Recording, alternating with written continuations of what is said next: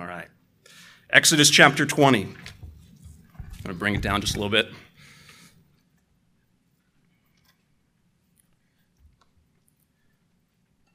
We're considering verse 7 this morning, but for context, let's begin reading God's word, verse 1 of Exodus 20. God spoke all these words, saying, I am the Lord your God, who brought you out of the land of Egypt, out of the house of slavery. You shall have no other gods before me. You shall not make for yourself a carved image or any likeness of anything that is in heaven above, or that is in the earth beneath, or that is in the water under the earth.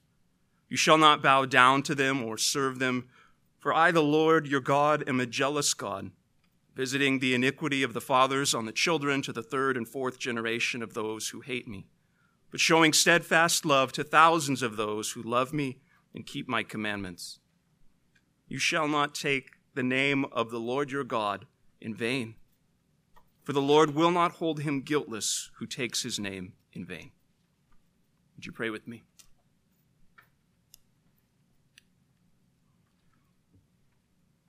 Father, we do recognize that we come on holy ground as we approach you, as we consider your word that you've revealed to us. Lord, in a day and an age where we have so many accessible means to hear your word, to read your word, it is so easily taken for granted in the great privilege that we have to hear and to receive your word in our own language.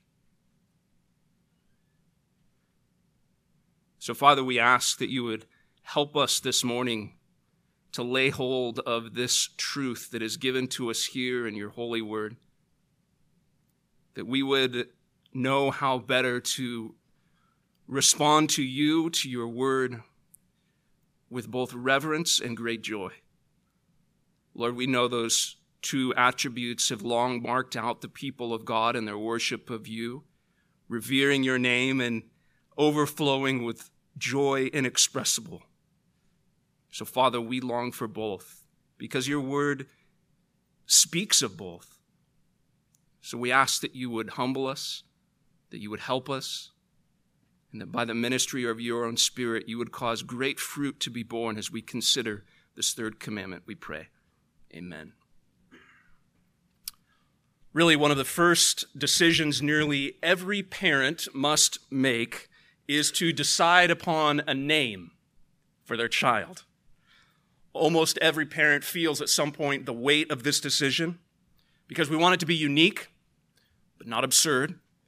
Uh, we want it to be meaningful, perhaps some family history or legacy, perhaps even symbolizing some important belief that we hold to and consider to be worthy of passing on. As we think about these names, we often think about the negative associations by ruling out any sort of schoolyard rhyming or embarrassing nicknames that might come with such a name that we would give to one of our children, because names matter. There's a reason that names like Judas and Jezebel typically aren't in the top 100 names that you'll hear in this coming year. Names carry weight. Names set the tone. A name often gives an impression to others long before you meet them, whether right or wrong. And this concern over a name is not lost upon God. He takes it so seriously that he actually includes the handling of his name within these 10 words, these 10 commandments. If you remember, the first commandment specifies the God whom we should worship. The second commandment regulates the means by which he is to be worshiped. And this third commandment mandates the reverence for the name of this God that we do worship. Now, I wonder if you hear the first two commandments as obvious and obligatory and certainly foundational, but maybe you hesitate or even struggle just for a minute to hear the third commandment holding such weight. I mean, of all the things that the Lord God would choose to reveal, only choosing to reveal these 10. And of those 10, he points to his name. remember what else is alongside this third commandment. Are we to understand that the name of God is to be held the same sort of concern and reverence for idolatry, adultery, murder? And here God gives our attention to this third commandment concerning the reverence for his name. Remember, there is a connection, as we said in the first week, between our love for God and the law of God. Specifically, God tells us that we are to love him with our all, and he's defined what love is by giving us his law. Meaning, love for God is not just emotional gush. It's not just emoting some particular thought or feeling.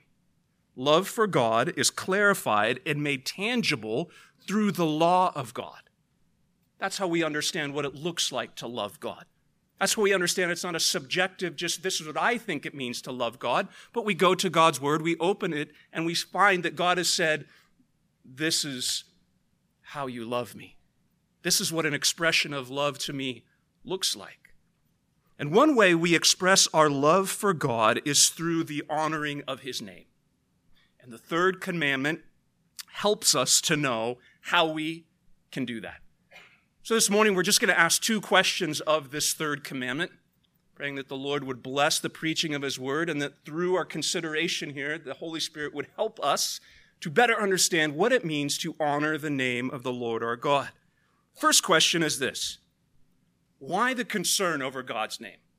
Let's just begin with the why question.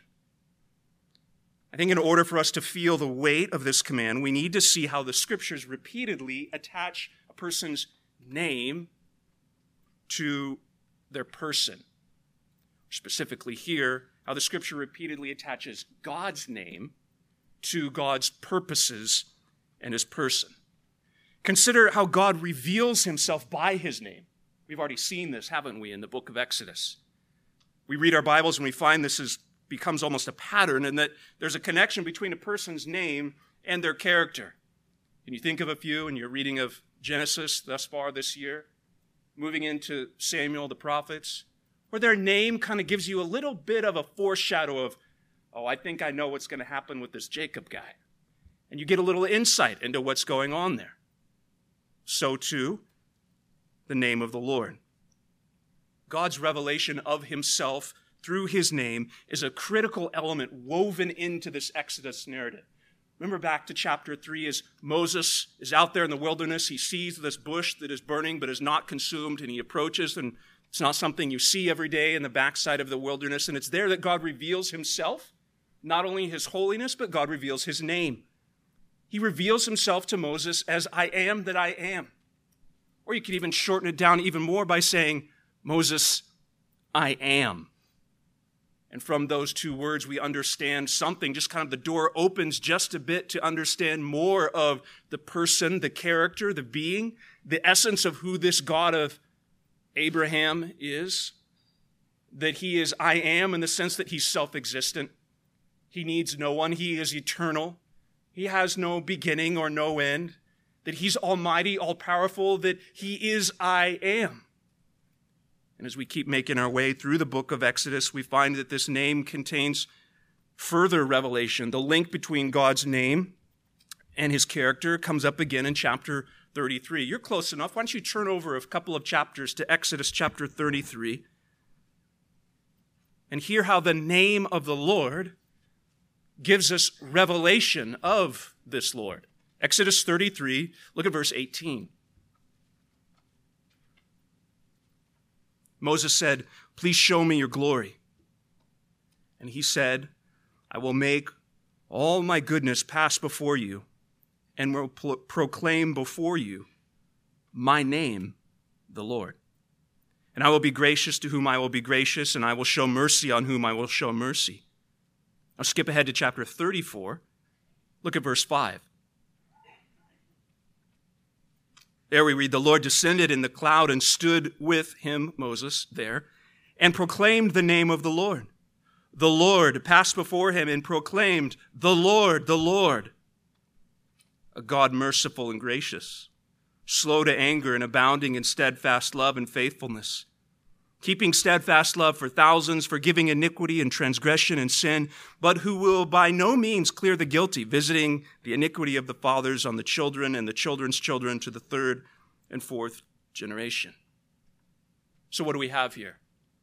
Well, what we have is that to hear God's name is to hear who he is. Or to say it another way, God's name is not contrary to his being. His name is consistent with who he is.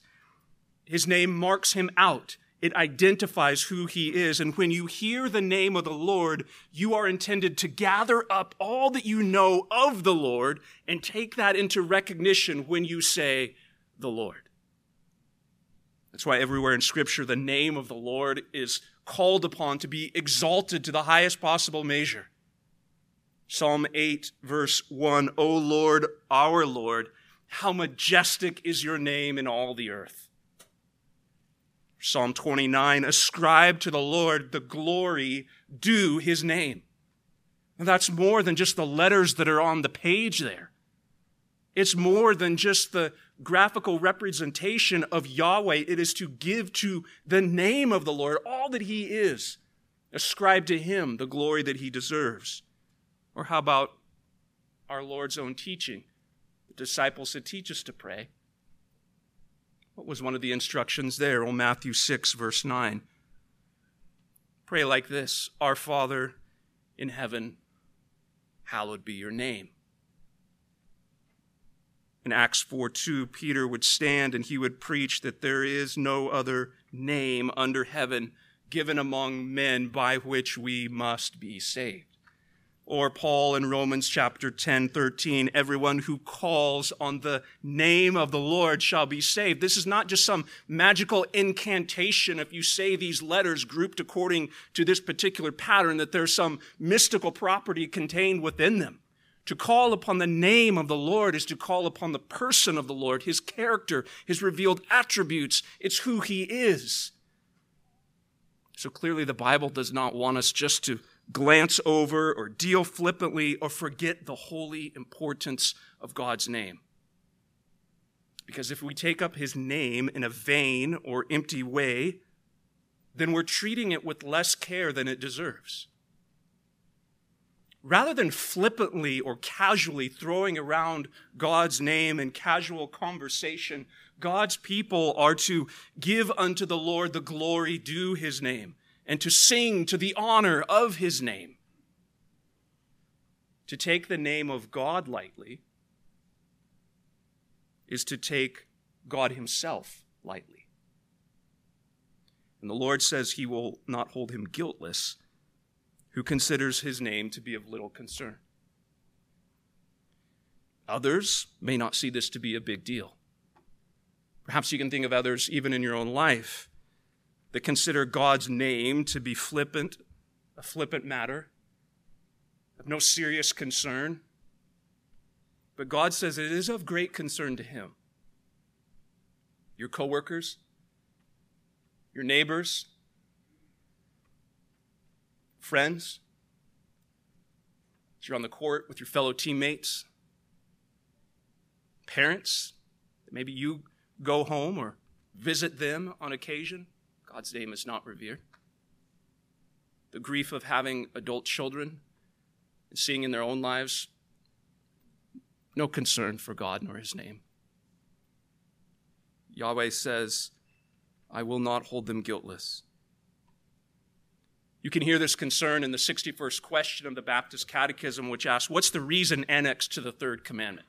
Well, the reason annexed to the third commandment is that however the breakers of this commandment may escape punishment from men, yet the Lord our God will not suffer them to escape his righteous judgment. There's not too many places where the Christian name of God in a civil society goes punished. God says, even if that's the case, even if in your culture, even if in your home, men consider this of little consequence, I am the Lord your God, who brought you out of the land of Egypt. Remember who I am. And remember that when you speak of my name, you speak of who I am. And so, there's a particular honor that's to be given to this name. From this, I think we ought to be very careful when we attach God's name to our opinions, to our plans, even to our preferences. How often do we read of in the Old Testament when God warned his people against speaking in his name when he did not, in fact, speak? Slipping or slapping God's name onto our plans, our opinions, our ideas, our preferences, just like we stick stickers on our water bottles just because we feel strongly about something and so we add God's name to that. We should be very careful and we should be understanding the dangerous risk of assuming such a practice. Be wiser to say, if the Lord wills, I plan to do this. Or, I think it would please the Lord if we. There's a bit more humility contained in those phrases rather than speaking authoritatively and using God's name as leverage to somehow push through plans, opinions, preferences, things that are not outright contained explicitly in Scripture, thus says the Lord. We should be mindful of God's care for His own name attached to whatever it may be attached to. And likewise, any ministry, any pastor, any evangelist, any author should stop and seriously consider the weight of attaching God's name to promote their ends. God will not hold them guiltless. Now, we hear these warnings, and they're given to us to not only hear, but by God's design, His law, to search us out and to convict us if there's any way in which we see that we are treating God's name lightly. Those are the areas that by God's ministry of His Spirit is getting into the soil of our hearts and calling us to repent of that sin and to believe what God's word says about Himself, not only in His authority, but in his forgiveness. Instead of pulling God down to our level, the third commandment calls us to elevate our understanding and handling of God's name to be consistent with who he is. Our words and thoughts of God should be consistent with the worth of God. Whenever we think about God, whatever we speak about him. Friends, it should leave the savor of his excellence. It should be consistent with the loftiness of his name, and it should serve to magnify his greatness. That should be the remaining aroma when we speak of our God. Consider, secondly, why this is of great concern. Because God has most fully revealed himself in the name of his Son. Why should we care about the name of God? Because God has seen fit to reveal himself most fully through the name of Christ. Remember that the law reflects God's character and attributes as well as Christ's perfect righteousness. We need to read these Ten Commandments within the greater scope of redemptive history. They not only reveal to us the being and character of God, but they serve us to propel us forward into Christ, showing us more of his perfections, what he's come to do and accomplish. That's why in Matthew chapter 5, Jesus said, Do not think that I have come to abolish the law or the prophets. I've not come to abolish, but to fulfill them. And when we hear that Christ has fulfilled the law, we must never think that he has erased the law. He's transformed it, most certainly. What that means, Christian, is that as you belong to Christ, the law no longer hangs over you in a covenant of works whereby you are justified or condemned by your keeping of it. Christ has satisfied the demands of the law. But that does not mean that the law is somehow of no use to you, Christian. It is transformed. It is of great use. And one of those uses is that by looking into this law, we gain a clear sight of our need for Christ and the perfections of his obedience. That's language straight from our confession in chapter 19. That by looking into the law, I find a particular area that maybe I was ignorant of, where I need Jesus here. And in seeing my great need, I see he's also fulfilled this, and I see something of his greatness. Church, it's absolutely critical that we recognize Christ's connection to the third commandment. Remember that God's name is consistently connected to his redemptive activity. Think back to Exodus 33. What are those attributes that when he passes before Moses and says, The Lord, the Lord, what are those attributes having to do with? Mercy, grace, abounding in steadfast love, the reality of judgment, the promise of forgiveness. See, this whole revelation of who God is, He's revealing Himself to His people, not only showing His authority that He is the I am, the self existent one, that He is the merciful and gracious one who makes covenant with His people, steadfast love enduring for generation. Those are themes and images of redemption. And if Christ is to be the fulfillment of all the covenant promises we find in the Old Testament, then Christ must be the very incarnation of the name of God. And lo and behold, what do we find in the first chapter of the first book of our New Testament? An angel who delivers a message about a name that he says in Matthew chapter 1 to Joseph concerning Mary that she will bear a son, and you shall call his name Jesus, for he will save his people from their sins. All this took place to fulfill what the Lord had spoken by the prophet Behold, the virgin shall conceive and bear a son, and they shall call his name Emmanuel. And then Matthew gives us a little footnote to help us, which means God with us. The very name of Christ reflects the redemptive purposes of God to call a people unto himself to save them from their sins. Through the life, the death, the resurrection of Christ, we're redeemed from the dominion of Satan, the curse of sin, the curse of death. We're brought into the kingdom of God, and we are brought into the dominion of the triune Lord, whom we rest under forever. And so, for this very reason, Paul speaks of the apex of redemptive history, teaching us in Philippians 2 that God has ex- highly exalted him, Christ, bestowed upon him the name that is above every name, so that at the name of Jesus, every knee should bow in heaven and on earth and under the earth, and every tongue confess that Jesus Christ is Lord to the glory of God our Father that the name of Jesus is to be held in highest regard because of who he is, remembering that he is the revelation of the Father. We take great concern for the name of God because God reveals his name most fully in the person of Christ. Christ is the incarnation of the name of God. God reveals him most fully in the name of the Son. He's the second person of the Trinity, very God of very God, the fulfillment of God's saving purposes manifested in the flesh. Yes, we are to honor the name of God because it's by the name of God that we hear who He is.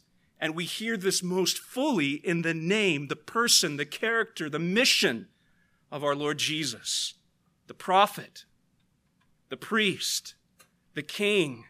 He's revealed the Father and secured salvation of his people. That's the why question. Why we seek to revere the name of God.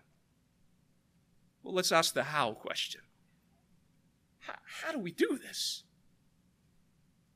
Should we just remove all references to God from our written language? Should we do some sort of physical act each time we speak of him? What does the scriptures teach? If we read these commands, we need to move beyond the mere words because the right interpretation of each commandment must also ask what's the reason for this command? Why was it given? In each commandment, we're to investigate what's ultimately concerned with in God giving us this command. If command is given to us in a negative, showing us what displeases God, we should seek to understand that, but not stop there. Because true understanding, interpretation, and application of these commands tell us not simply to look at the negative, but to flip that on the other side. And if it forbids this and it displeases God, then what would He approve of? That would show us what pleases Him. So, how might we faithfully honor God's name? Let's just consider three reasons, three ways.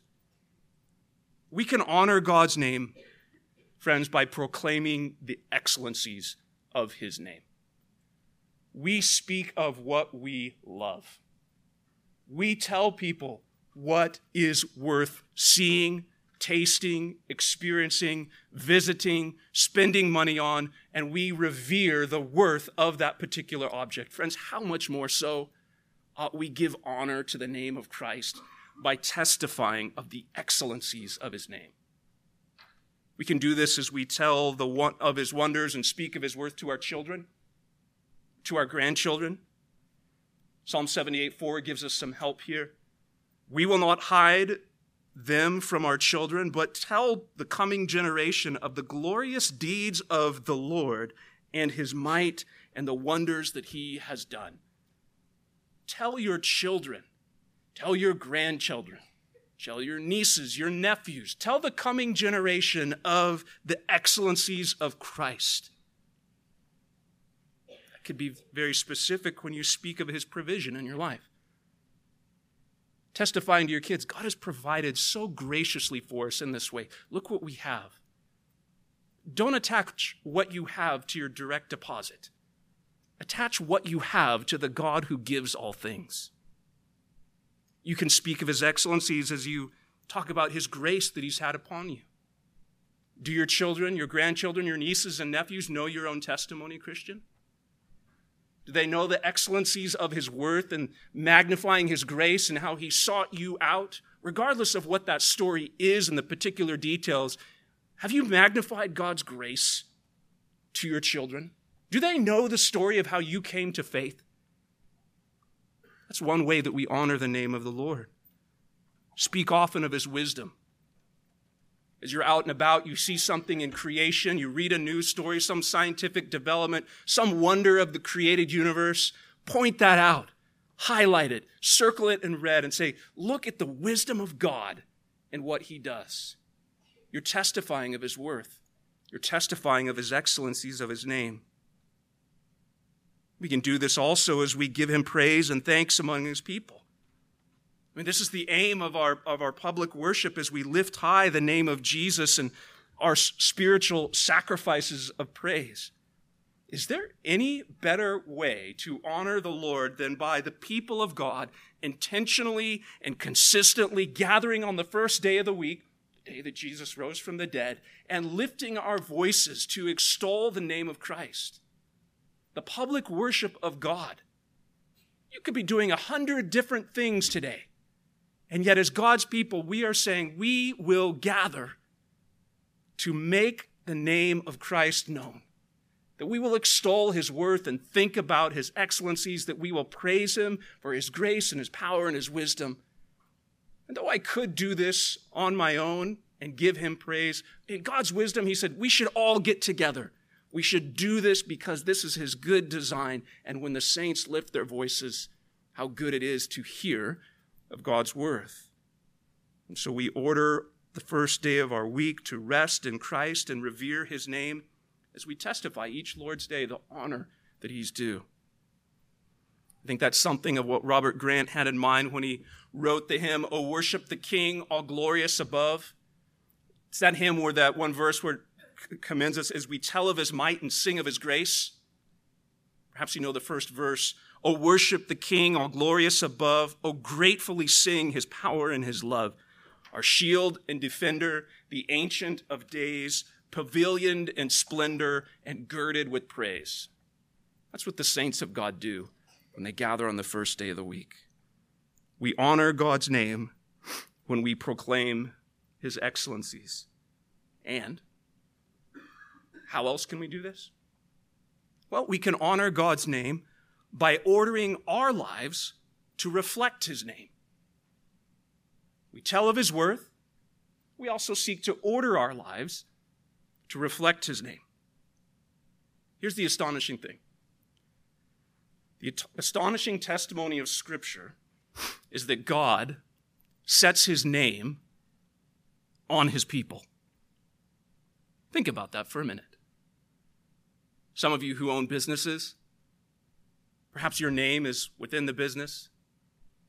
And you know all those that represent you represent your name, and so maybe you're very cautious about who you hire, what jobs you take.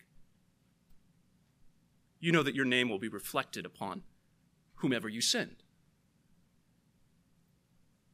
God set his name upon his people.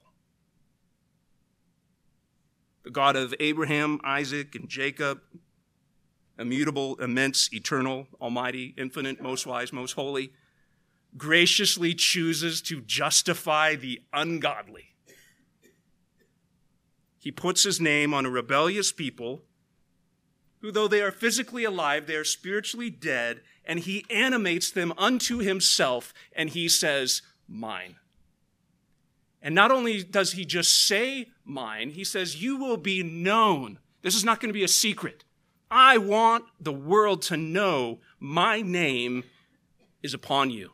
I'm actually going to go out of my way to publicly make sure that my people are known by my name. How would God do this? The risen Jesus, in all of his authority, when he told us to go and make disciples of all nations, told we're to be baptizing them in the name the Father, the Son, and the Holy Spirit. Followers of Christ have the name of God set upon them, identified by his name. He forgives their sin. He makes atonement for guilt. He imparts new life, all through the gracious work of Christ. And then he says, Mine. 1 Peter 2 9, but you are a chosen race, a royal priesthood, a holy nation, a people for his own possession, that you may proclaim the excellencies of him who called you out of darkness into his marvelous light. Once you were not a people, but now you are God's people. Once you had not received mercy, but now you have received mercy. See, friends, by virtue of our union with Christ, we bear his name. He places his name upon you, Christian, and says, Mine. If God's name is an expression of his character, and if God's church bears his name, then our lives are to be lived in alignment as a reflection of his name. This is God's design. Throughout the New Testament writings, we continually bump into these two truths. Maybe you've, you've seen this.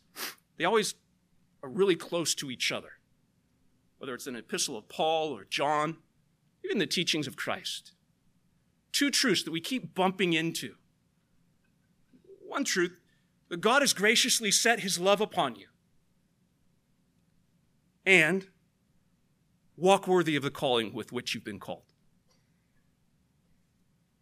The gospel is the good news of death of Christ's death and resurrection for repentant and believing sinners.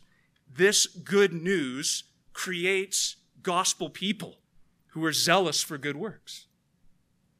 We who belong to him now, we honor and revere the name of God because he's our redeemer, he's our savior, he's our king, and we possess the name of Jesus as Christians. And so the purpose and the pattern of our lives, it's transformed. The gospel is, and the gospel does. Those are those statements. God has graciously set his love upon you. walk worthy to the calling with which you've been called, or some version of both, some announcement of what God does graciously, and then the teaching as to how we respond. In light of that, this is true. There's a gospel announcement that goes out to all the earth, and then there's a gospel adorning that is upon God's people. So, a New Testament exhortation that would put this third commandment in positive language would probably sound something like this.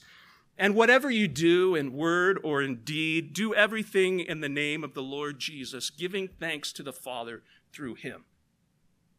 That's one example. It's Colossians 3:17.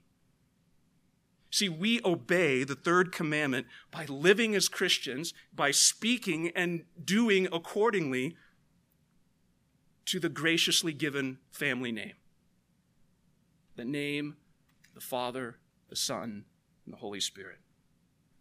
So, how do we do this? We honor God's name by proclaiming his excellencies, by ordering our lives to reflect his name, and thirdly, by calling others to put their trust in his name. As New Testament saints, we fulfill the Old Testament promise to declare his glory among the nations, his marvelous deeds among the peoples. That's second or first Chronicles 16. This is the pattern of New Testament evangelism. Listen to Acts 2. This is Peter, verse 36. Let all the house of Israel therefore know that for certain that God has made him, both Lord and Christ, this Jesus whom you crucified. Now, when they heard this, they were cut to the heart and said to Peter and to the rest of the apostles, Brothers, what shall we do? Peter said to them, Repent and be baptized, every one of you, in the name of Jesus Christ for the forgiveness of your sins, and you will receive the gift of the Holy Spirit. Repent and be baptized in the name of Jesus Christ. You can turn to Acts chapter 4, just a few moments later, a few pages later, verse 7, and when they had set them, again, Peter and John in the midst, they inquired, By what power or by what name did you do this? And Peter, filled with the Holy Spirit, said to them, Rulers and peoples and elders, if we're being examined today concerning a good deed done to a crippled man, by what means this man has been healed, let it be known to all of you and to all the people of Israel that by the name of Jesus Christ of Nazareth, whom you crucified, whom God raised from the dead, by him this man is standing before you well. This Jesus is the stone that was rejected by you, the builders, which has become the cornerstone. And there is salvation in no one else, for there is no other name under heaven given among men by which we must be saved. The pattern of New Testament evangelism from Peter's first sermon at Pentecost, really until Christ returns, is Christians calling sinners to repent and be baptized, believing upon the name of Christ, believing upon the character, the person, the ministry, the revelation of all that Jesus is. This is our reminder then that we're not simply calling people to change their behavior. Stop doing that. Start doing this. There ought to be a change in behavior and what it means to be a Christian, but that's really not our primary call. It's also a reminder that we're not calling other people to a certain political platform. Even if you find elements of certain biblical morality in that platform. The greatest concern, the greatest need is not alignment with a particular political platform. So, a reminder that we're not calling people to conform to a particular earthly culture. Well, we're Americans and we figured a few things out, so this is what it means to be a Christian. You should order your Christian life like us. Well, only insofar that that us is biblical warranted commands. What are we ultimately calling people to? To put their trust in Jesus. And the sort of trust that the Bible speaks of is the trust that's seen in belief and repentance of sin. The Great Commission is not the starting place for evangelism.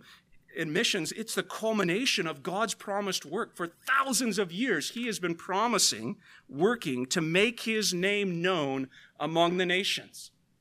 From the first gospel promise in Exodus 3:15 through Abraham, through the various reigns of, of David and Solomon, into the prophets and onward, God has even seen fit to preserve his people in the midst of their captivity because God has been working through all of that to do what? To make his name known among the nations. And he will have his name known among the nations. He'll send a redeemer to gather a people to himself, and then he will thrust them out into every language, tribe, and people. And so, we go into all the world proclaiming the name of Christ, testifying of the excellencies of his worth, calling upon people to repent and believe. We honor the name of the Lord when we speak of Jesus and his worth to be worshiped and the need to repent and believe. Hear this in the testimony of Psalm 66 and ask yourself can you say this this morning? Shout for joy to God, all the earth. Sing the glory of his name. Give him glorious praise. Say to God, How awesome are your deeds! So great is your power that your enemies come cringing to you. All the earth worships you and sings praises to you. They sing praises to your name to hear the name of God revealed in the person of Christ is to gather up everything that Scripture reveals to us about Him and we extol it, proclaim it, and call people to trust upon Him as a result of His revelation. Christian, you honor the name of the Lord by considering the gracious act of God to put His name upon you, to order your life it's a sacrificial praise of worship unto him and making his name known to others. When we do that, we are honoring God's design for us. We are showing love for God when we honor his name in this way. So we can say, yes, names matter. Names carry weight. Names set the tone. Names even give us an idea or an impression of someone long before we see them face to face. In 1779, Pastor John Newton wrote a hymn, How Sweet the Name of Jesus Sounds. Within it, he poetically captured the cry of every believer concerning the name of Jesus. How sweet the name of Jesus sounds in a believer's ear. It soothes our sorrows, it heals our wounds, and drives away our fear. It makes the wounded spirit whole and calms the troubled breast. Tis manna to the hungry soul and weary rest. O Jesus, shepherd, guardian, friend, my prophet, priest, and king, my Lord, my life, my way, my end, accept the praise I bring. How weak the effort of my heart how cold my warmest thought. But when I see you as you are, I'll praise you as I ought. How sweet the name of Jesus sounds in a believer's ear. And so, for such good and gracious reasons, the people of God love to lift up the name of God, and most fully and most completely in the name of Jesus. So, church, let me ask you do you hear the name of Jesus?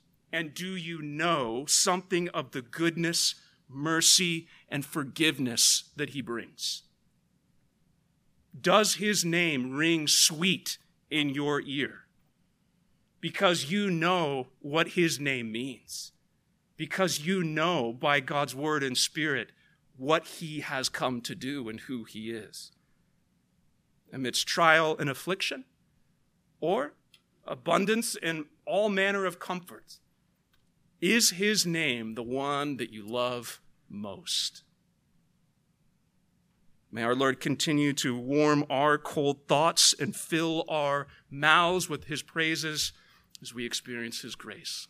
Let's pray and ask that he would do that.